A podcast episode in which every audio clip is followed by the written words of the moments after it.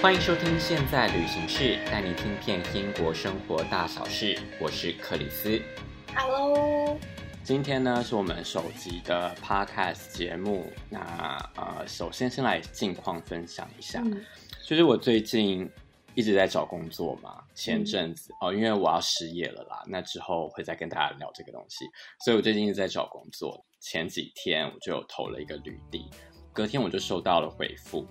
嗯，他就回我说：“谢谢你申请这个职缺，不知道你隔天早上十一点有没有空，就是接受电话面试。嗯”那我那个时候收到这个讯息的时候，已经是大概下午两点左右吧。结果他就问我隔天早上十一点有没有空可以面试，电话面试。嗯，那我就回答说。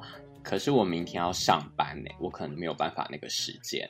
还是说，我们可以安排我的午休时间，就是午餐时间，大概是一点或两点的左右，或者是说，我们可不可以把这个面试延到下周我星期三休假的时候？嗯，然后你知道我收到什么回应吗？他就说，嗯，Sorry, I have an interview in person at that moment。然后他就就这样。他就回我这样，嗯嗯、然后就没了。嗯，然后我就三条线。我想说，你不是人资吗？你人资不是应该要跟我就是瞧好我们各自方便的时间，我们来定这一个面试时间吗？而不是说，哎，我不行，哎，好像我就是要配合你的时间。我现在给你工作机会，就代表说是一个很大的恩赐，嗯、你懂吗？因为现在英国的状况。不是很好，所以几乎每个职缺都有上百人在应征，然后他就给我这种感觉，嗯、所以我当天我就没有回他讯息，嗯，然后到隔天他也都没有回我讯息，哎，我觉得没有很奇怪啊，因为就像你讲的，现在竞争很激烈，他可能给你一个 spot，他就已经很，就像讲是一个恩赐了，所以你的竞争者那么多，如果你不行的话。本身时间上 的配合度可能也就是竞争力的一环吧，所以我觉得还蛮。可是 no no no 不能不能这个样子，不能这个样子。所以反正 好，anyway，后来我就在写信给他，我就说，嗯，那我们要约下周三面试吗？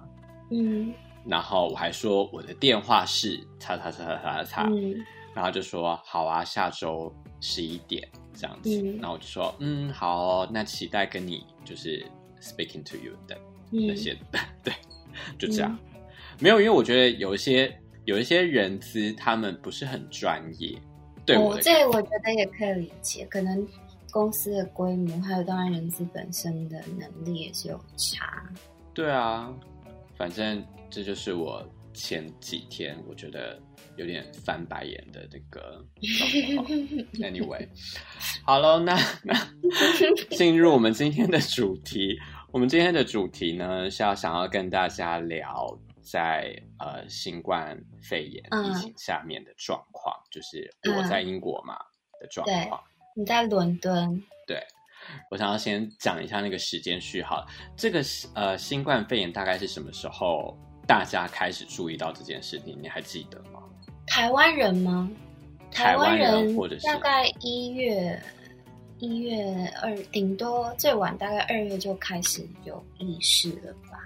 因为就是前阵子不是一直在吵说，台湾在十二月底的时候就已经通知了 WHO 说，中国大陆那边有出现了不明的肺炎的案例，嗯、所以请大家要特别注意，可能会人传人，嗯、对吧？嗯、可是民众大概在。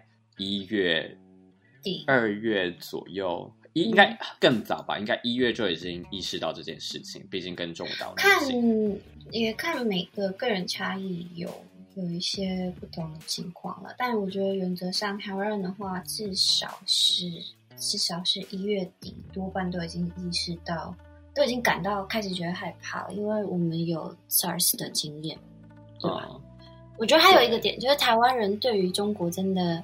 这几年有一个全民恐惧的心，恐惧就是比较提防的意识是很明确的。就是我在媒体上比较少看到大家会讲的是说，大家会讲，因为我们有 SARS 有很惨烈的这个不好的回忆。但其实这几年还有一个跟疾病有关，虽然不是人，就是猪的问题。猪的那个病，我觉得也有激起大家对于中国来的疾病这件事情的那种自我防卫感有也有提升。所以我觉得至少一月底的时候，大家都已经台湾人都已经在很小心这件事情。对，但是因为我们不住在台湾嘛，所以虽然我们还是可以接触到一些可能台湾的媒体，不管是从社群网站上，嗯、或者是看到朋友之间有在讨论这件事情，嗯、但因为我们不在台湾，所以我们也不晓得当下的那个的情况会是怎么样。不过我想要特别说的是，我在英国这边，嗯、英国伦敦这边的状况，反正呢，我就是在一月多的时候，嗯，我就想说我要回去台湾一趟。因为我还有假还没有还没有用，所以我就、嗯、我就预支了假期，大概是三月二号的时候我要回台湾，所以我一月多的时候就对三月的假。对，我一月多的时候 request holidays 在三月的 holidays，、嗯、然后就买了机票，嗯、然后那个时候也都没有什么情况，也没有，嗯、我觉得可能这边也大家有注意到那边好像有一个。肺炎的状况发生，然后可能有人死掉，嗯，可是会觉得那个很远，不关我的事情，嗯，懂吗？因为我们在欧洲嘛，所以它变成是一种国际新闻，你知道吗？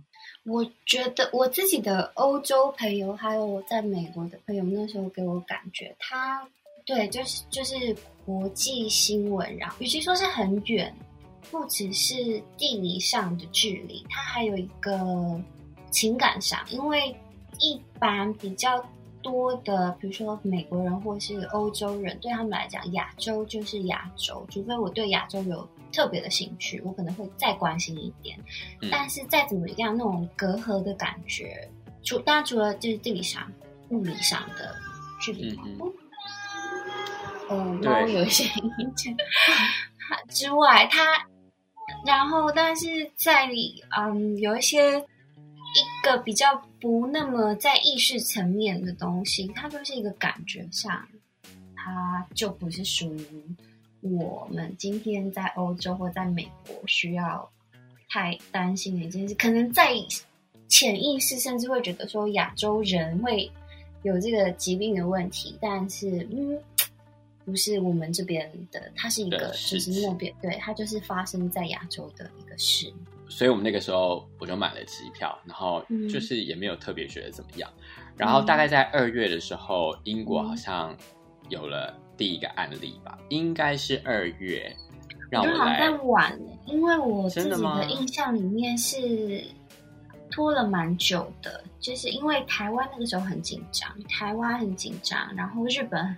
开始该紧张，但是一直不那么紧张。那个时候日本还在比较担心流行性感冒，然后一直说：“哎，流行性感冒今年在美国下就是死掉很多人，这样子好……呃，那个时候美国已经死了有万人以上吧，流感。然后我记得是开始欧洲人觉得不对劲，是先从意大利开始的吧？哦。我刚刚去确认了一下，英国是一月的时候，一、嗯、月底的时候出现了案例。嗯、对，可是因为很对，因为才很个案，就是很、嗯、可能才几起，然后二月的时候才开始有什么第三期案例啊、第四期案例啊什么的。嗯嗯、好，Anyway，反正呢，所以到二月的时候，其实大家也都觉得还好。二月中的时候好像也还好，然后到二月底的时候，嗯、英国的案例大概是几十例，嗯，所以英国在二月底的时候大概是三十六例，三月一号确诊案例是三十六，嗯，然后因为我是三月二号的时候要飞回台湾，然后那个时候我还记得很清楚，就是我的 manager 他就叫我去小房间。然后要问，我觉得够安心回台湾吗？就你觉得前提是亚洲比较危险。对对对对对，因为我三月二号我已经请假，我要回台湾嘛。他就说，嗯、你觉得你安心吗？回台湾吗？嗯、还是你有没有考虑不要回去？嗯、然后我就说，嗯，我觉得应该还好吧，因为台湾控制的疫情还蛮 OK 的，啊，所以、嗯、而且台湾虽然那个时候台湾的案例是比英国多，嗯，那个时候确实是比英国多，嗯、然后英国那个时候把台湾列为有病例的地方，对对对，要控管的地方。然后，所以他有特别说，如果你要去这些国家的话，你要小心，再三思考你要不要去。然后我就说、嗯、，anyway，反正我就跟我就是经理他们说，嗯，OK 啊，反正我觉得应该还好吧。然后他们就说，嗯、好，那如果这样子的话，你回来之后你要在家隔离两个星期。嗯。然后我一开始其实有一点有一点生气，你知道吗？因为我就觉得说。为什么你要我在家隔离两个星期？就是那种我不知道怎么形容那种感觉。嗯，虽然说病例比较多没有错，可是也不是像那个时候中国大陆那边到底不知道几千例了吧？然后反正我就有点生气。但我生气的点是说，因为你叫我待在家哦。不过他们说，但是你隔离的这一段期间，你是有知心的。嗯，就是我们会执行给你。我们会给你薪水，所以但你就是要待在家，嗯、因为怕你在飞行的途中，或是你台回台湾，然后你感染了这个病，嗯、然后你回来之后，可能你又来上班，然后可能把那个病毒传染给其他同事，这样子。嗯，嗯。所以他们还是有支薪给我，就这样，我就说哦好啊，然后我三 我三月二号就回台湾了，嗯、然后那个时候就我在台湾。感觉到的情况就是大家都在戴口罩，我记得很清楚。就是反而我没有什么戴口罩的那个意识，你知道吗？就是我觉得有这么严重吗？就也不过才几十例，就是大家干嘛一副好像很害怕。好，因为在那个时候，就是英国完全没有人在戴口罩，我完全没有看到人就是在戴口罩，不管你是亚洲人或者是你是欧美人，就是没有。嗯、所以我觉得我在那个环境之下，我回台湾之后也会觉得，嗯，你们是不是有一点小题大做那种感觉？嗯，我不知道，我不知道你在日本的感觉怎么样啦。但我那个时候音乐吗？对啊，就是你的那个时间序的那个状况，因为我不晓得日本的那边情况是怎么样。可是有一个点，我觉得你要考虑进去，因为本身戴口罩这件事情，它是你在外边视觉上你就会那个环境给你的文化教给你的东西，你看到人家戴口罩，你。在欧洲，你看到白色的口罩戴在脸上，甚至你在韩国以前看到白色口罩戴在脸上，它就是跟医院有关系，就是已经知道生病了的状态。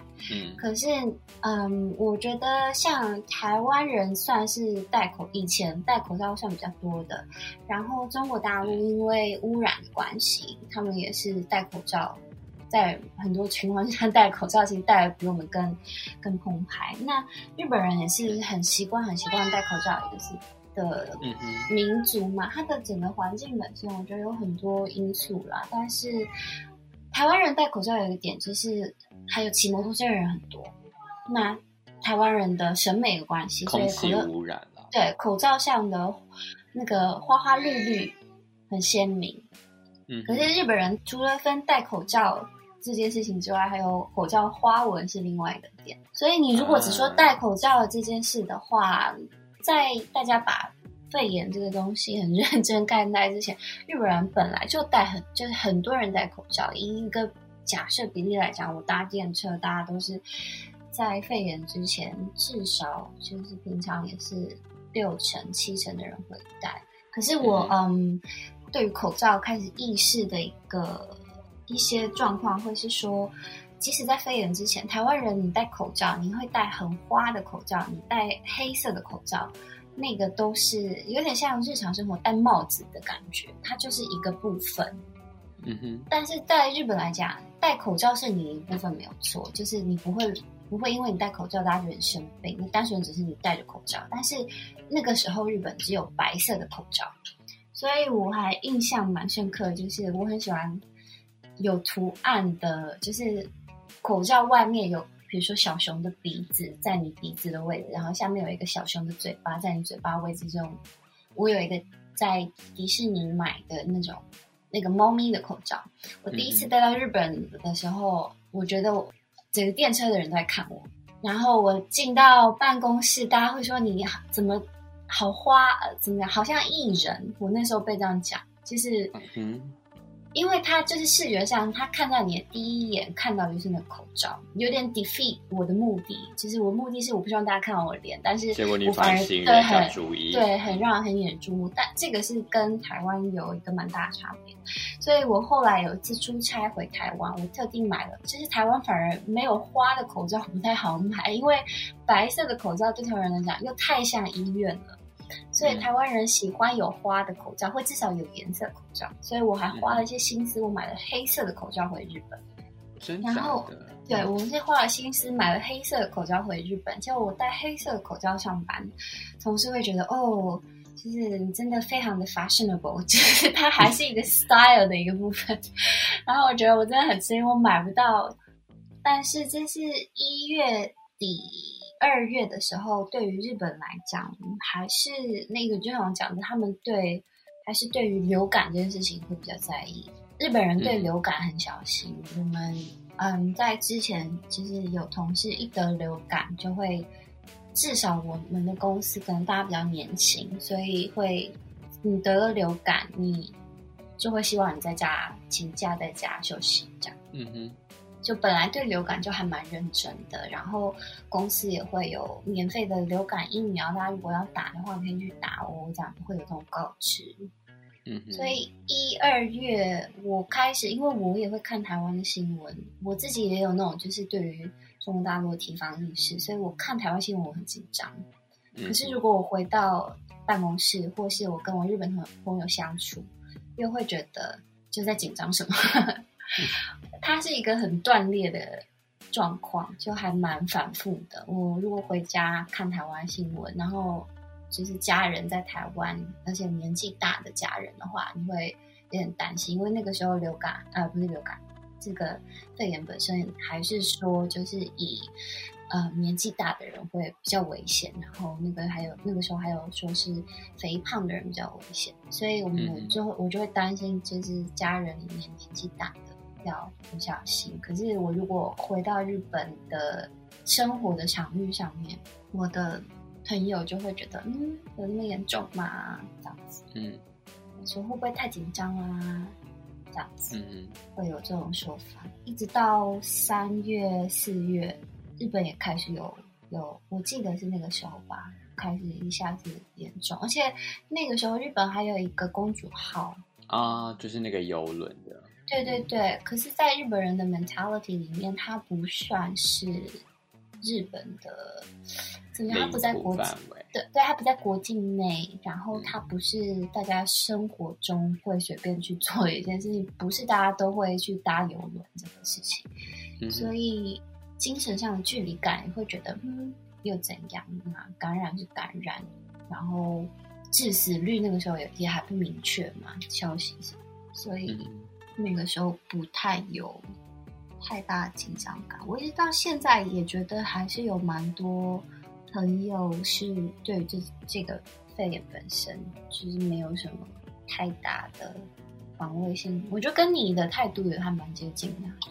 是有一些日本人吧，就是是不是因为可能在台湾，呃，因为像你刚刚有提到说有过 SARS 的经验，因为我记得 SARS 那个时候。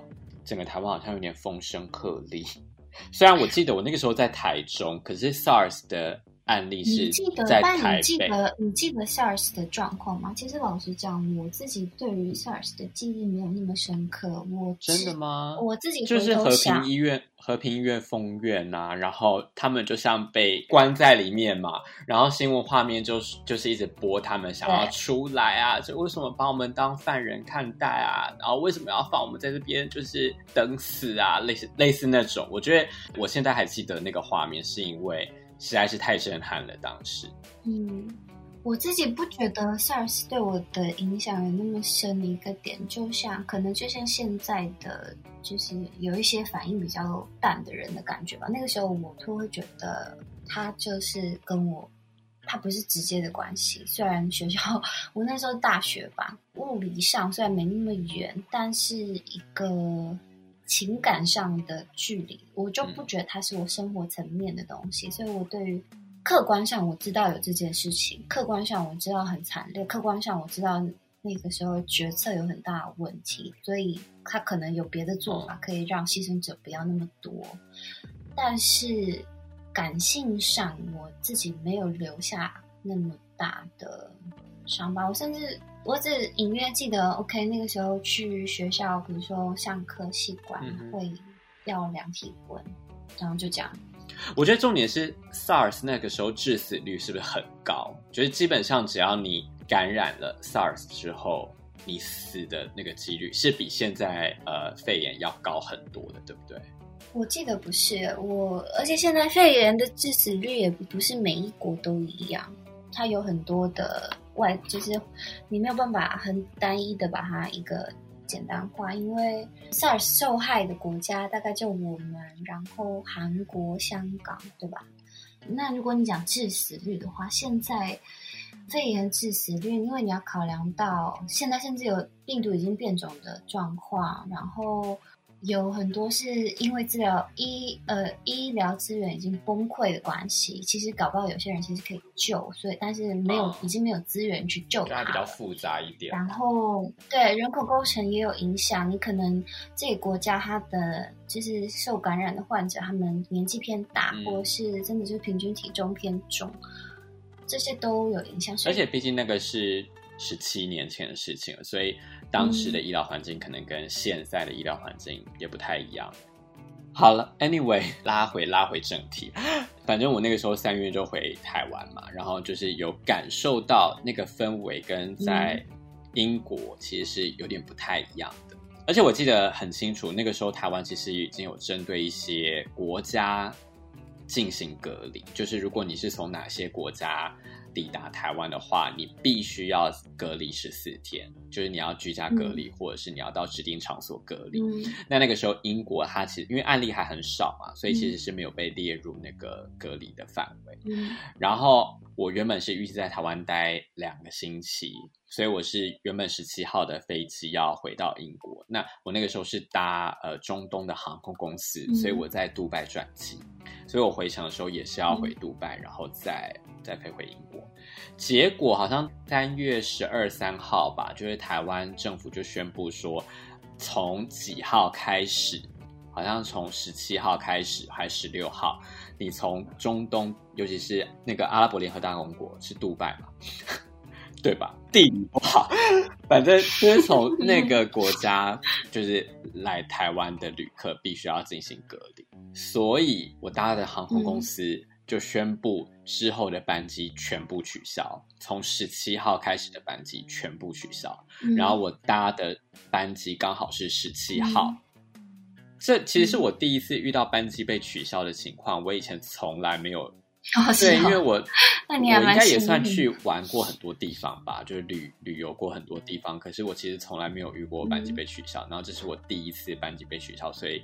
对我来说印象还蛮深刻的，嗯、所以我我们就在呃十七号的前一天，嗯、因为那个时候那个航空公司的电话被打爆，所以我其实电话占线了两个小时都没有人接电话，所以我那个时候就决定，那我们就前一天，因为十六号有最后一班从台湾飞回杜拜的班机，嗯、我就想说好，那我们就去机场，嗯、就直接在机场。改位就是把我们原本十七号的班机改成十六号班机。嗯、那好在呢，因为在那个特别时刻，嗯、基本上机场根本就没有人，不管是你来台湾的，或者是台湾要出国的，嗯、其实根本就没有人，所以我们就很顺利的补到了位置，嗯、然后从搭上最后一班从台湾离开的班机回到杜拜，然后再飞回英国。嗯，对。那个时候回到英国之后，十七号嘛，因为十六号的飞机十七号早上到，结果那个时候其实英国已经蛮多案例了，所以你已经可以看到有慢慢有人在戴口罩。可是那个时候政府并没有说口罩是有用的方法，那个时候英国只是政府只是一直宣传说你要保持社交距离，就是 social distancing 大过于你戴 face covering，所以。那个时候其实政府也没有特别说你要戴口罩，只是开始有人有自觉了，好像应该要戴口罩。因为就像刚刚前面有提到，就是欧洲的案例开始一直上升嘛，不管是意大利或者是法国、西班牙，那个时候其实案例都一直上来了。所以开始你可以在大众运输工具上面看到大概两三成的人在戴口罩。我回来之后，就像。公司要求我的，我十七号回来之后，我就开始在家嘛，我就都没有去上班。那我们店其实还是有开的，只是一直到二十号的时候，政府就宣布 lockdown，就所有的非必需品商店全部关闭，嗯、就是非必要不要出门这样子。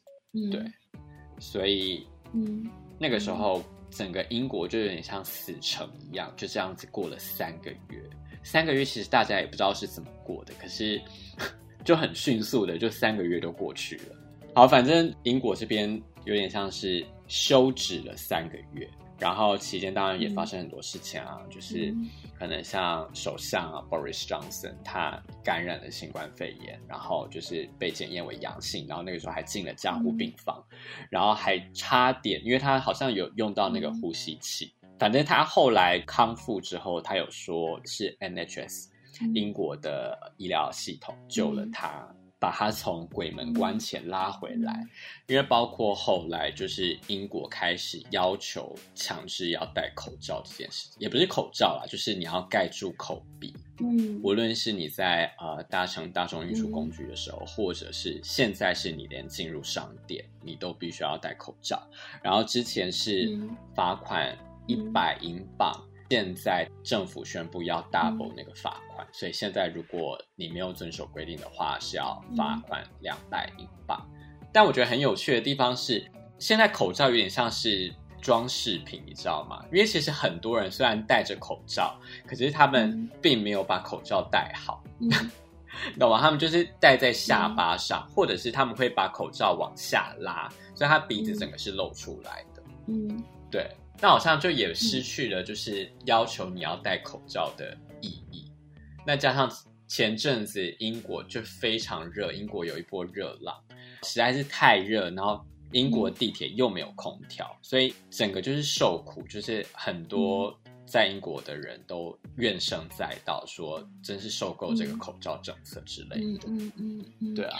我觉得这还是要回到，不止英国嘛，现在很多也是西方国家，是因为要戴口罩而上街抗议的也有。对，那你怎么看？你怎么看？就是跟他们觉得这是限制我自由有关，是因为亚洲人的奴性比较强吗？可以这样说吗？还是说？就是因为很，我们也看到很多。不是，我觉得不是，不是这样子。那你觉得为什么亚洲没有人去？亚洲怎么没有人上街去说你这样子要求强制我戴口罩是剥夺了我的自由？那为什么美国，然后英国都有人这样做？欧洲，我觉得你要回溯到很多很多很多面向。你看，我一个印象比较深刻的就是美国人一开始就抗议戴口罩这件事情。对不起，我可能又会要冒犯人，但是就是他们非常刻板印象里面那种乡下人，然后很信上帝，他会觉得 Karen Karen 呼吸是 Karen 吗？对，就是所谓的 Karen 和一些，就是你刻板印象里面那种乡下的白人妈妈，然后她每个礼拜去教堂，甚至会捐钱给教堂那种妈妈，她会觉得呼吸是上帝赋予我的礼物，跟我身体一样 重要。嗯，如果你强制我戴口罩，其实我还要呼吸到我就是二氧化碳这件事情，它是一个你对上帝的冒犯。他们有一些讲法是这样，然后嗯，我觉得大家没有人，现在西方国家没有人敢提，但是其实把脸遮住这件事情，在这个病之前，欧洲有比较大的问题，就是他们欧洲有很直接的，会有很多回教徒的移民，那他们那些女孩子，回教女生，他们有一些每个其实每个回教国家的。包的程度不一样，像伊朗就是你全身都要包到黑，然后只能露眼睛，只支撑度。那有一些就是你甚至可以包彩色的，然后只要头发盖住就好了。But anyway，所以嗯，之前法国就是他们有有一个规定是说，因为宗教要平等，嗯哼，所以你女孩子，你即使是回教徒，我忘记是学生还是老师，还是两者都要，就是你要去学校的话，你那个头巾一定要拿掉。嗯哼，就应该到现在都还是争议，所以其实对于西方的基督教体系的人，他而且基督教跟回教之间的那种彼此的竞争，从好其实是几百年来的事情了，在欧洲就大陆上的话，所以包住脸、包住头，它有一个背后的文化意涵，我觉得是。然后你仔细想想看，西方。西，尤其是西欧刻板印象，也不是刻板印象，就他们真的这样做，就是，嗯，跟法国朋友、意大利朋友，他们见面真的就是要那个，那个叫什么，embrace，、嗯、那个打招呼，对对对。然后他们之前会很多，你会有听到很多很多 joke，会说，哦，法国可能哪一个区其实要 三次，有些地方是两次，然后男生跟女生是。几次这种，就是他们自己本身也是知道一个 joke，是知道这个很 confusing，因为每地方习惯不一样。但是你的大前提就是你见到人，你握手，然后你做这个 embrace，是他们就是文化的一部分。所以你整个不但是真的是打破到你 everyday life 之外，然后你是强制到你身体上，你要该怎么装扮自己的一个程度的话，他真的会觉得你。对于我的干涉很多，嗯、干涉多到不是一个我能接受的程度。可是你讲亚洲，我觉得也不能把亚洲一概而论。就像我讲的，日本人戴口罩戴的很习惯了。他们春天的话，因为花粉症，嗯、所以本来就是在口罩上的设计还会有很已经有很多种了。虽然颜色大家都是白色的，但是会有可以洗的，因为我不知道那是什么东西。有点像不织布的东西，它的诉求就是你戴着，那有些戴眼镜的人不会起雾，然后它可以洗，它穿透力很好什么的，所以本来就有戴口罩的一个部分。我记得我那个时候有台湾的朋友来东京，还会问我说：“你已经同样身为亚洲人，同样，而且台湾已经很受。”日本影响了台湾，也有戴口罩文化，但是他到日本来跟我去坐电车，看到路上还是问我说：“哎，为什么日本人这么喜欢戴口罩的那种程度，就是会让你注意到的那种普及率。所以它本身就已经是你的一部分了。那我现其实到现在，日本因为法律的关系，它不能强制你一定要戴口罩，其实它不能规定你的。嗯哼。但是它也用不着。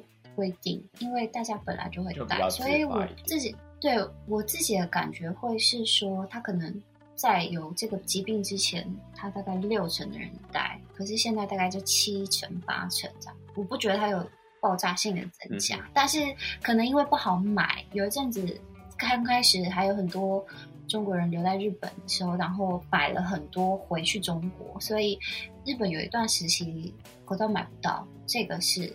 然后，所以现在，嗯，日本人对于黑色的口罩，台湾那种红花口罩还是很少看到。但是，比如说黑色的、有颜色的那种口罩，就是完全没有不会引人注目。嗯，因为可能不好买，嗯、然后或者是就大家开开始意识到，就是它是你可以把它做成你的你的 fashion 的一个部分。有些人会故意弄很花什么的，那个可是戴口罩 cover 这件事情本身。